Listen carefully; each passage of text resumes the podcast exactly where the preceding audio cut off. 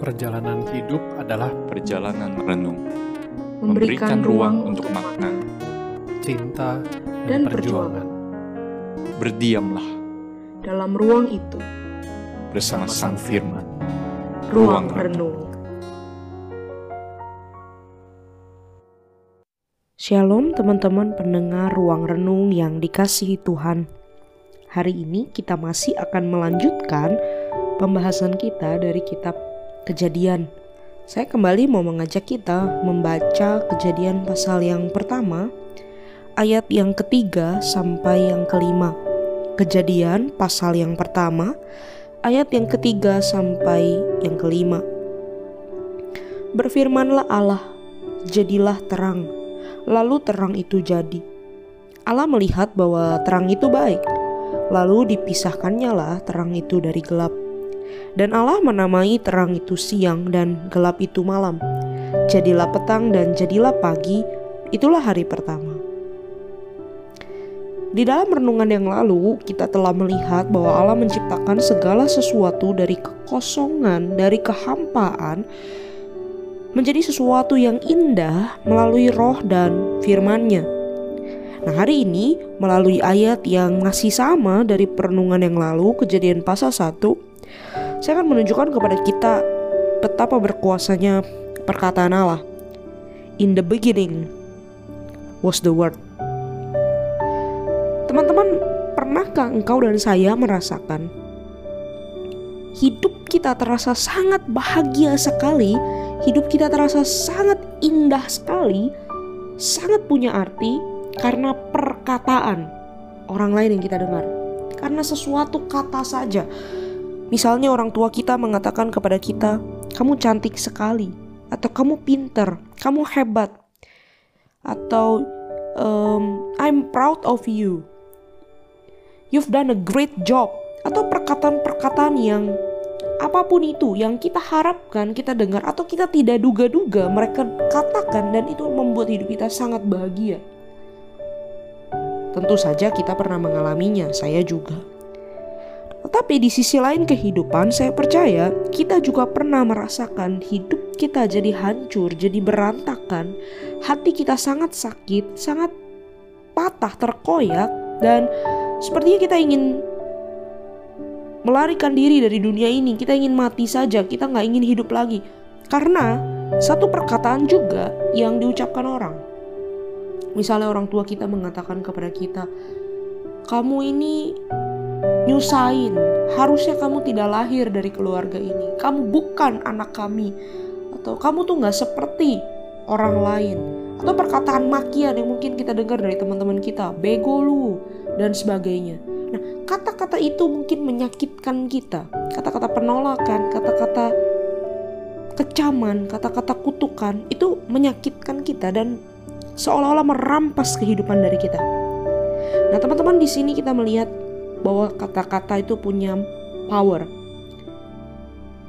Entahkah sebuah kata-kata itu memberikan kehidupan atau justru merampas kehidupan.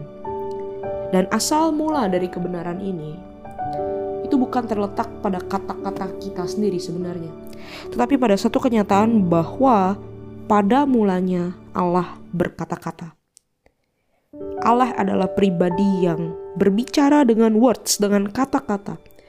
Dan karena dia speak, maka language dan words itu menjadi sesuatu yang sangat bernilai, sangat punya arti. Di dalam kisah penciptaan, khususnya di pasal 1 ini, berulang kali penulis itu mengatakan berfirmanlah Allah. Dan bukan hanya di bagian ini, tetapi juga di dalam bagian-bagian kitab suci lainnya, kita dapat menemukan catatan bahwa melalui perkataannya jadilah sesuatu. Melalui perkataannya hiduplah sesuatu. Melalui perkataan Allah sesuatu itu jadi. Dan melalui perkataan Allah ada kuasa yang dihasilkan.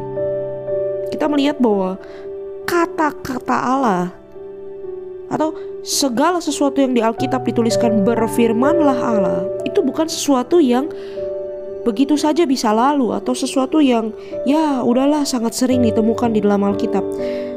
Tetapi kenyataannya adalah kata-kata berfirmanlah Allah itu adalah sesuatu yang sangat powerful. Sesuatu yang sangat penting dan harus kita perhatikan. Setidaknya di dalam teks penciptaan kita melihat bumi yang kosong, belum berbentuk, dan acak-acakan itu menjadi tertata, menjadi indah, sungguh amat baik karena Allah berkata-kata. Di dalam teks ini, di dalam creation account cerita penciptaan, kata-kata Allah itu mengandung setidaknya tiga makna. Sebagaimana yang saya kutip dari seorang teolog bernama Vern Poitras. Tiga makna dari language, dari kata-kata. Kata-kata Allah di dalam teks ini itu melambangkan adanya meaning. Kata-kata Allah memberikan meaning. Sesuatu yang tadinya chaotic, bumi yang hampa itu, yang kosong itu, sekarang menjadi punya meaning, punya sesuatu yang indah, punya sesuatu yang bermakna. Sungguh amat baik. Kata-kata memberikan meaning. Dan yang kedua, kata-kata di sini itu melambangkan kehadiran Allah.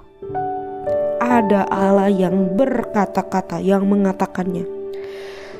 The word of God menunjukkan kepada kita adanya the presence of God. Dan yang ketiga, kata-kata Allah itu menunjukkan adanya kontrol, adanya power, adanya otoritas dari Allah atas segala ciptaannya. Ketika dia mengklaim, jadilah terang, jadilah cakrawala, jadilah manusia sesuai dengan gambarannya. Dan ketika Allah menamai terang itu siang, gelap itu malam, menamai segala sesuatu yang diciptakannya. Allah sedang mengklaim bahwa semuanya itu adalah miliknya, miliknya, dan miliknya. Kata-kata melambangkan meaning, melambangkan presence, dan melambangkan power, melambangkan authority. Dan bukankah ini semua yang dihadirkan di dalam diri Yesus, sang kata itu, sang logos itu, the word of God itu yang di dalam Injil Yohanes pasal yang pertama hampir sama, mirip sekali dengan kejadian pasal 1 ini. Dikatakan pada mulanya adalah firman. Firman itu bersama-sama dengan Allah dan firman itu adalah Allah. Firman itu Kristus itu. Dia adalah kata yang menubuh, kata yang menjadi daging, kata yang menjadi nyata, kata yang menjadi perbuatan. Kehadiran Yesus di dalam dunia memberikan makna, meaning kepada dunia yang meaningless.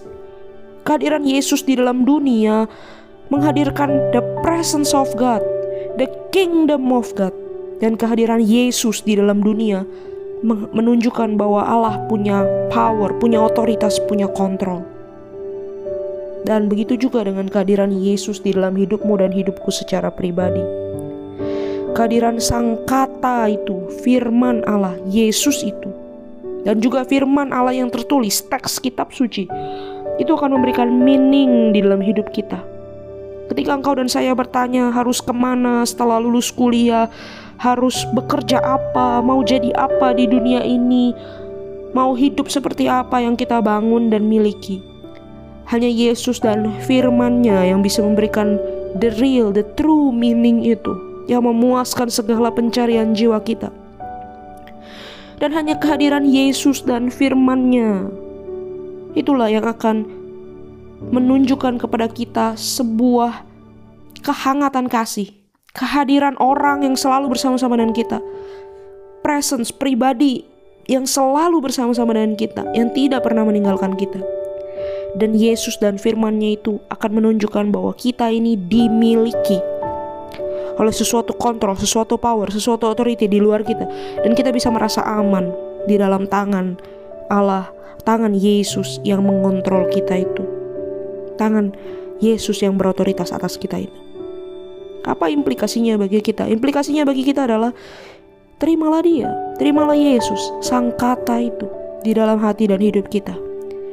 Biarlah hidup kita juga sebagai orang percaya terbuka terus, dipenuhi, diisi oleh firman-Nya, kitab suci. Kita dituntun, diarahkan, dipenuhi, dipuaskan oleh kitab suci. Dan kehadiran engkau dan saya sebagai surat Kristus yang terbuka, the letter of Christ, kehidupan kita sebagai kata-katanya Tuhan, kata-katanya orang Kristen, harusnya juga memberikan meaning di dalam dunia ini, di dalam kehidupan orang lain. Menunjukkan the presence of God di dalam dunia ini dan kehidupan orang lain. Dan menunjukkan adanya otoritas Allah, otoritas Kristus di dalam dunia ini dan di dalam hidup orang lain. Kiranya Tuhan menolong kita untuk semakin dikuasai oleh kata-katanya dan juga bisa menjadi perkataannya yang indah dan hidup di dalam dunia ini. Tuhan memberkati kita.